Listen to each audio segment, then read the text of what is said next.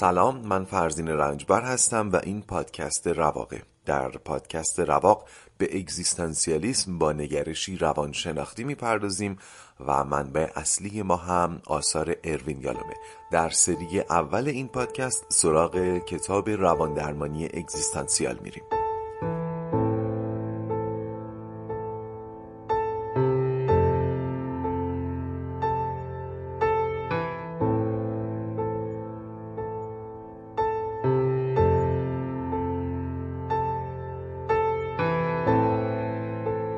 خوش اومدین به قسمت چهارم از پادکست رواق. قبل از آغاز بحث و ادامه حرفا اولا تشکر می‌کنم از همراهیتون و دیگر اینکه از این به بعد هر اپیزود جدید از پادکست رواق رو شنبه ها آپلود می‌کنم و قطعا زمانش هم کمی بیشتر خواهد بود. احتمالا این سیولوش چهل چهل و پنج دقیقه به هر اپیزود اختصاص پیدا خواهد کرد. بریم سراغ صحبتمون. در اپیزود قبل گفتم ترسای وجودی باعث استراب درونی پنهان میشن و ما با سازوکارهای دفاعی دنبال غلبه بر این استراب ها میریم و اینا هم همه در ناخودآگاه اتفاق میفته گفتیم اندیشیدن به مرگ زیر پوست ناخودآگاه ما همیشه در جریانه و به عقیده بسیاری از فیلسوفان قدیم و جدید آوردن این جریان یعنی استراب های وجودی اون ترس های وجودی اووردن اینها به سطح خداگاه می‌تونه اثرات مخربش رو کم بکنه. به نظرات برخی فیلسوفان از جمله هایدگر هم اشاره مستقیم کردیم. حالا در ادامه باید بگم ممکنه شما هنوز نپذیرفته باشین که اندیشیدن به مرگ می‌تونه برای زیستن جاریمون ارزشمند باشه. به قول قدیمیا ممکنه بگین خیلی ممنون ما بدون تاون هم می‌تونیم خوش باشیم. آره بعضی ممکنه فکر کنن فکر کردن به مرگ مثل تاونه خطرناکه. ولی اندیشیدن به مرگ تاون نیست. ارزش واقعی خیلی چیزها در مقایسه با متضادشون معلوم میشه. زندگی هم همینطوره. اندیشه مرگ می‌تونه زندگی رو وجود رو این یگان داشته ارزشمند ما در دنیا رو پیش چشممون اونطور که هست ارزشمند نشون بده. اینجا یالوم چند تا مثال می‌زنه. خیلی گذرا البته. من سعی می‌کنم یه تشریحشون کنم. یالوم میگه فروید بعد از جنگ جهانی اول اینطور نوشته. چه نوشته ای داره؟ گوش کنین. زندگی حقیقتا دوباره جالب شده است. دوباره محتوای کامل خود را بازیافته است. این جملات خیلی عجیبه. درست بعد از یکی از خونبارترین جنگ های تاریخ زندگی با شدت بیشتری نسبت به قبل از جنگ جاری شده. چرا؟ چه دلیلی غیر از این می‌تونه داشته باشه که بعد از جنگ بازماندگان اون مردم سابق نیستن و یک مواجهه کامل با مرگ داشتن؟ و حالا زندگی هم براشون معنای کامل تری پیدا کرده. در ادامه بخشای از یک نمایشنامه رو از ژان ژیرودو میاره یالوم در کتابش که گفتگوی بین دوتا خداست دوتا موجود نامیرا یکی با یکی میگه دوست دارم لباس زمینی ها رو بپوشم بین مردم برم و با یک زن فانی نرد عشق ببازم. که حالا مشخصا معلوم منظور چیه دیگه. یعنی عاشقی کنم و در ادامه احتمالا. این بخش رو بذارین از خود کتاب مستقیما بخونم. صفحه صفحه 59 کتاب. اینطور نوشته. زن سخنانی بر لب خواهد آورد که مقاک میانمان را وسیع تر می کند یعنی فاصله گودال بینمون. او خواهد گفت وقتی بچه بودم یا وقتی پیر شوم یا هرگز در تمام عمرم اینها عذابم می‌دهد مرکوری. خطاب به اون یکی خدای نامی را چیزی هست که ما نمی‌فهمیم مرکوری. شاید همان هوس ناپایداری یا درک میرایی باشد و شاید غم شیرین به دست آوردن چیزی که قادر به نگه داشتنش نیستیم. بله در واقع داره میگه که نامیرایی با خودش یک عذابی میاره که شاید ما متوجهش نباشیم. ولی خب یک نمایشنامه نویس با اون قدرت تخیل بیشتری که داره می‌تونه خودش رو در ذهن یک شخصیت نامیرا بنشونه و جهان رو از اون دید نگاه بکنه حسرت هایی که می‌کشه رو بهتر درک بکنه و بیان بکنه. لازمه اینجا این تاکیدم بکنم که درست من به نقل از کتاب روانکاوی اگزیستانسیال از اروین یالوم مدام دارم از ترکیب مرگندیشی استفاده می‌کنم راجع به مرگ صحبت می‌کنم. ولی مقصود و منظور ما اصلا موندن در تلخی مفهوم مرگ نیست. از این گذرگاه می‌خوایم عبور کنیم تا به معنای اصیل زندگی و اصیل زیستن برسیم. در ادامه کتاب یالوم برای اثبات مدعاش یعنی تأثیر شگرف آگاهی از مرگ و کمکی که این آگاهی بر اصیل زیستن می‌کنه چند تا مثال واقعی هم میاره. یه مثال خیلی عینی و معروفش داستایفسکیه. داستایفسکی یه بار در 29 سالگی به جوخه اعدام سپرده میشه ولی بنا به دلایلی اعدامش عقب میفته و بعدا هم نجات پیدا می‌کنه. یادتونه توی اپیزود اول از داستایوفسکی به عنوان نویسنده اگزیستانسیال نام بردم؟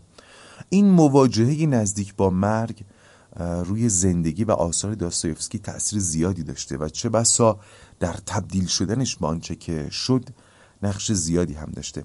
جالبه که تولستوی هم در کتاب جنگ و صلحش که تقریبا 1200 صفحه است در 900 صفحه اول داستان زندگی پیر رو روایت می‌کنه که از زندگی اشرافی روسی اون مدل زندگی خودش خسته بوده و با گمگشتگی و با یک ملالتی روزگار سپری می‌کرده. 900 صفحه به روایت این ملالت می‌پردازه و نقطه اوج داستان خیلی شبیه اتفاقی که برای داستایفسکی افتاده.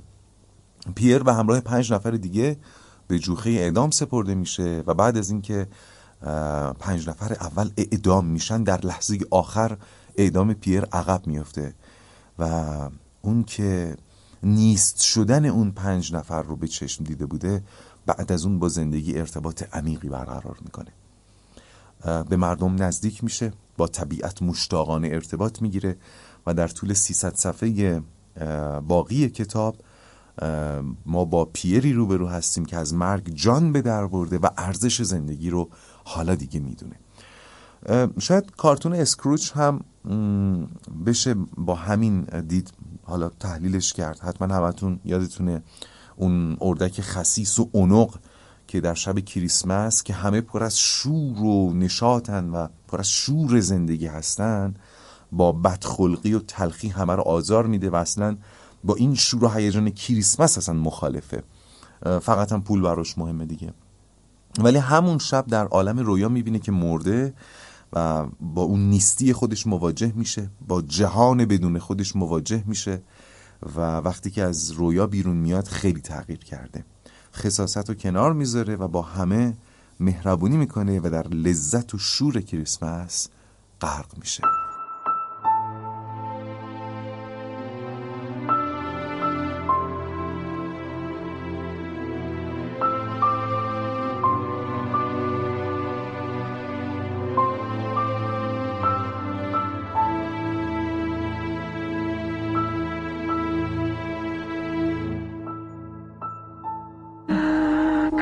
کریسمستون مبارک.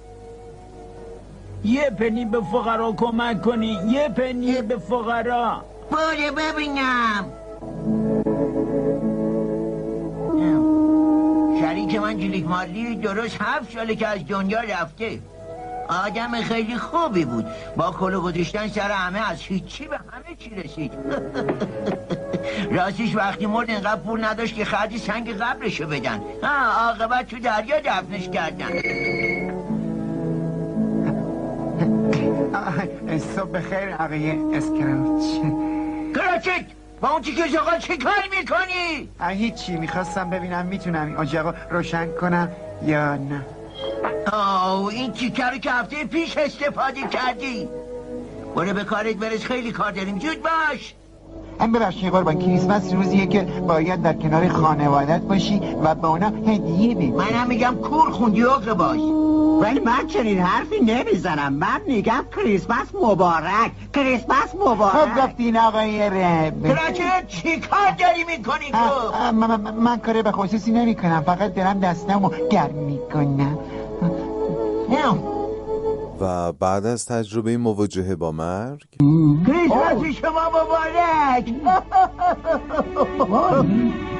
خدا رو شکر شما شما به خیر آقایون من هدیه ای برای شما آوردم بفرمایید سکه زر او نه گفتین کافی نیست بسیار خوب پس پنجاه سکه طلای دیگه میدم آه خواهش می‌کنم بازم کافی نیست شما دوتا خیلی چونه می‌زنین بفرمایید. صد سکه زر و دیگه یه پنی هم بیشتر بهتون نمیدم متشکریم آقای اسکروت متشکریم. آقای اسکروت و کریسمس شما مبارک. کریسمس مبارک. کریسمس مبارک. عید شما مبارک. اوه بالاخره پیدا کردم سلام آقای اسکروت من چشم انتظار غذای عالی تو هستم. ره ببینم. درست میشنوم.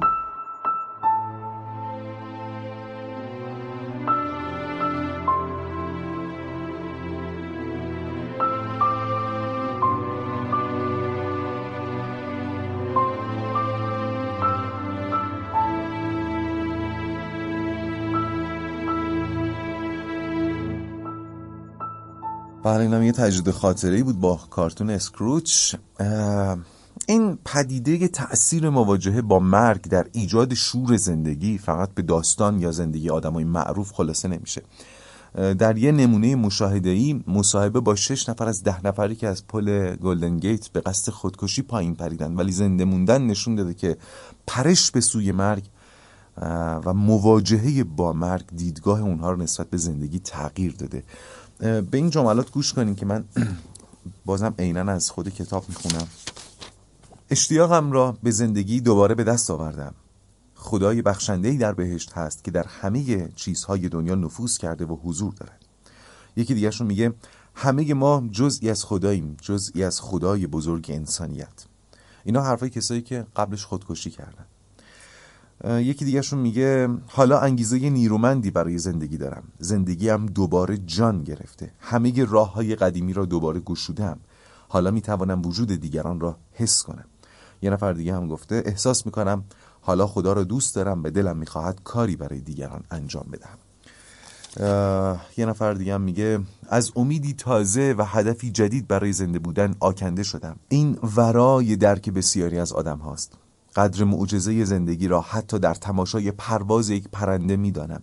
وقتی از دست دادن چیزی نزدیک است معنیدارتر می شود من حس یکی شدن با همه چیز و یگانگی با همه کس را تجربه کردم.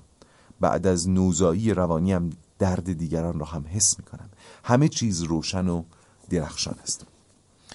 البته در آینده به مقوله خودکشی هم با نگرش اگزیستانسیال نگاه خواهیم کرد و ریشه خیالات خودکشی رو در ترس های وجودی بهتون نشون میدم. ولی حالا اون یه بحث دیگه است.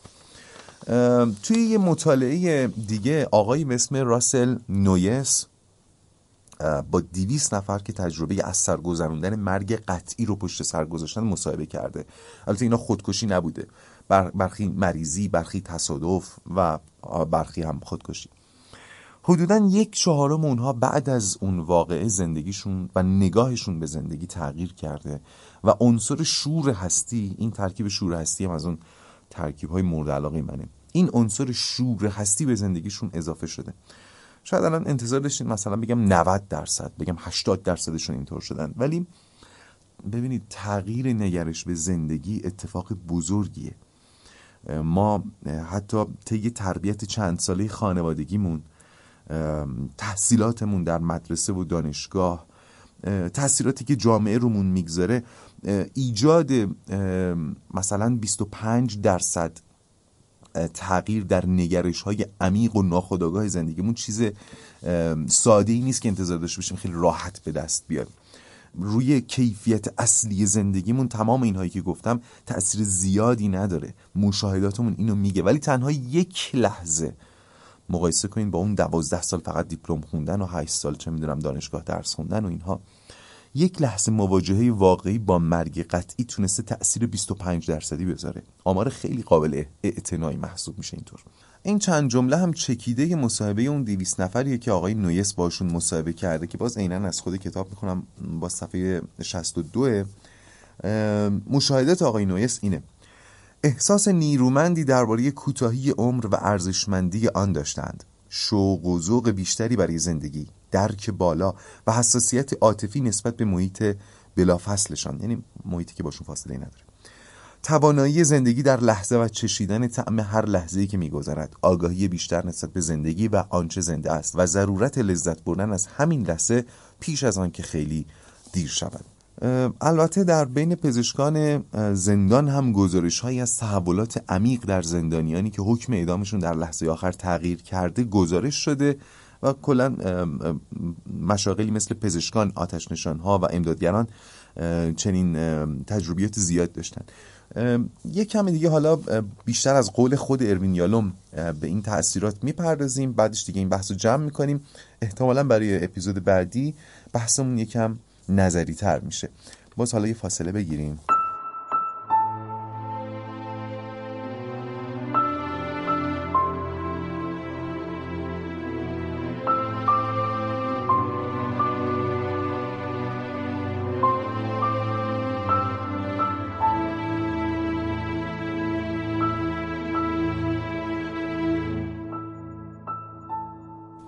خود اروین یالوم روی مبتلایان به سرطان بدخیم تحقیقاتی کرده به عنوان کسانی که خب با مرگ مواجه میشن دیگه در زمان حیاتشون به مرگ آگاهی مطلق می‌رسن. نتایج آزمایش های یالوم هم مثل آزمایش قبلی حیرت آور نبوده. من این نکته رو بگم اصولا قرار نیست دنبال معجزه باشیم. قرار نیست بعد از این پادکست یا بعد از این مواجهه با مرگ اونم به صورت نصف نیمه معجزه رخ بده. ما داریم راجع به تغییرات 20 درصدی حرف می‌زنیم. تغییرات 20 درصدی. نه کن فیکون من حالا عدد میگم میگم 20 درصدی برای اینه فقط یه مقیاسی دستتون داده باشم. وگرنه این بحث اصلا بحث کمی نیست. اون کن فیکون ها اون ادعاها و هیجانات مال سخنرانی های انگیزشیه که به محض اینکه اون حرف هم تموم میشه به فراموشی هم سپرده میشن. ما داریم راجع به تغییرات نسبی اما عمیق و موندگار و اصیل حرف می‌زنیم. برگردیم به مطالعات و مشاهدات یالوم در مواجهه با بیماران سرطانی. از بحث میزان تاثیر که بگذریم یعنی بحث آماری رو که بذاریم کنار برسیم به اونایی که تاثیر گرفتن. خب بعضی هم اصلا تاثیر نگرفتن دیگه. حالا اونایی که تاثیر گرفتن این تاثیراتی که در زندگیشون ایجاد شده. من باز مجبورم از روی کتاب بخونم. اینا دیگه مشاهداتی اروین یالومه تنظیم دوباره اولویت های زندگی ناچیز شمردن مسائل کم اهمیت احساس رهایی. دیگر می توانند کارهایی را که دوست نداشتند انجام ندهند. افزایش درک زندگی در زمان حال به جای آنکه زندگی کردن را به دوران بازنشستگی یا زمان دیگری در آینده موکول کند. قدردانی پرشور از واقعیت های اساسی زندگی مثل تغییر فصل نسیم برگریزان آخرین کریسمس و مانند اینها. ببینید اینها رو واقعیت های اساسی زندگی می‌دونه. همین چیزهای وجودی. یادتونه گفتم اون دوست روانکاوم به من گفت این که یک درخت وجود داره آیا برای تو هیجان انگیز نیست؟ یالم داره اینجا به اون اشاره می‌کنه. ارتباط عمیقتر با عزیزانشان نسبت به دوران پیش از بروز بحران. ترس های بین فردی کمتر نگرانی کمتر بابت ترد شدن تمایل بیشتر به پذیرش خطر نسبت به دوران پیش از بروز بحران. اینا هم باز مشاهدات آقای یالومه. یالوم به یه بیمار دیگه هم اشاره می‌کنه که الکلی بوده به اسم آرتور. انقدر زمان مستیش در طول روز زیاد بوده که عملا نمی‌شده کار درمانی روش انجام بگیره چون زمان هوشیاریش خیلی کم بوده. یه روز توی جلسه گروه درمانی که حالا با هزار بدبختی اینو فرستاده بودن جلسات گروه درمانی برای ترک الکل. ولی انقدر مست حاضر میشه که تو همون اول جلسه بیهوش میشه میفته رو زمین. بقیه هم حالا با یه حالت اندوهناکی بالا سرش جمع شدن حلقه زدن شروع می‌کنن راجع به خود ایشون صحبت کردن. این جلسات هم فیلم برداری می‌شده. حالا بعدش میفرستنش بیمارستان و اوضاعش خیلی بد میشه. یه چند روزی بستریه. بالاخره وقتی که مرخص میشه گفتم این جلسات فیلم برداری می‌شدن دیگه. فیلم این جلسات رو بهش میدن ببینه. آرتور با دیدن این فیلم احساس می‌کنه داره مراسم ترهیم خودش رو می‌بینه. چون درست مثل یک مراسم یک مراسم ترهیم همه دورش حلقه زدن و با یه حالت افسوس و اندوهی دارن راجع به آرتور صحبت می‌کنن.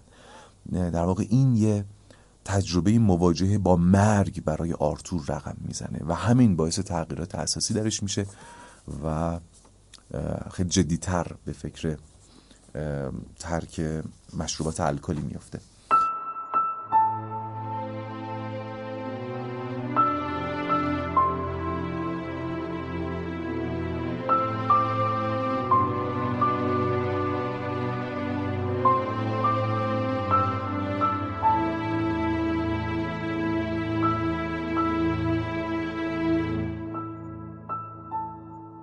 بذارید این اپیزود رو با بخشی از نوشته های دو نفر که به دلیل بیماری تا آستانه مرگ رفتن تموم کنم.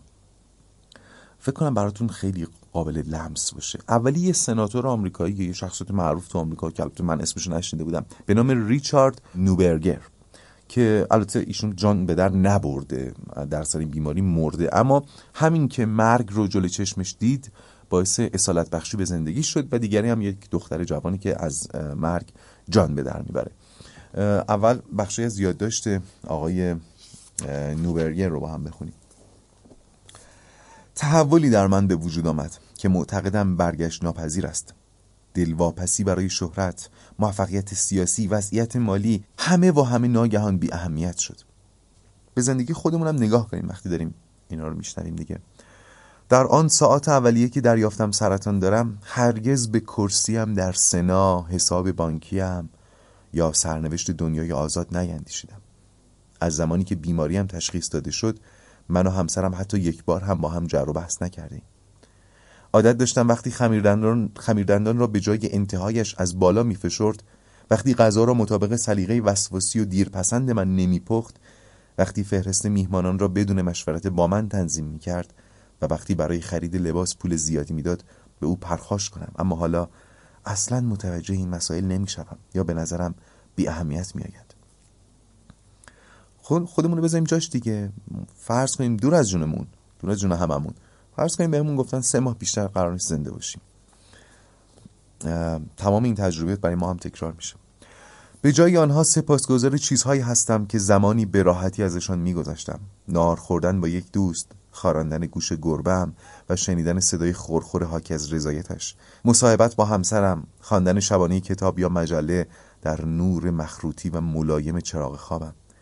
شاید حتی قبل از این وقایع, وقایع و این آگاهی نمی‌تونست نور چراغ خوابش رو توصیف کنه یا اصلا نمی‌دونست چه, چه وصفی داره.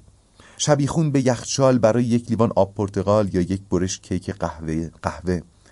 برای نخستین بار فکر می‌کنم واقعا دارم طعم زندگی را میچشم. بالاخره دریافتم فانیم. وقتی فرصت هایی را به یاد میآورم که حتی در بهترین وضعیت سلامتم به خاطر غرور بیجا ارزش های ساختگی و خیال بافی های بی اهمیت از دست دادم به خودم میلرزم. اینو یک سناتور داره میگه یعنی کسی که شاید زندگیش برای خیلی از ما آرزو باشه. او یک فرد کاملا موفق بدونیم بریم سراغ کتی کسی که از بیماری البته جان به در برده. اینطور مواجهه با مرگش و تغییراتی که کرده رو توصیف می‌کنه. تنها توصیفی که می‌توانم از وضعیتم بکنم این است که انگار دو بار زندگی کردم. حتی آنها را کتی اول و کتی دوم مینامم. کتی اول موقع دیالیز مرد نتوانست در مواجهه با مرگ زیاد دوام بیاورد. کتی دوم مجبور شد به دنیا بیاید. این همان کتی است که درست در میانه مرگ به دنیا آمد. کتی اولی بچه سبکسر و بازیگوشی بود. یک دقیقه سر جایش بند نمی‌شد بر سر غذای سرد کافتریا کسل کنندگی نطق پرستاران بخش جراحی و منصف نبودن والدینش بحث به راه میانداخت. هدفش در زندگی این بود که آخر هفته را خوش بگذراند.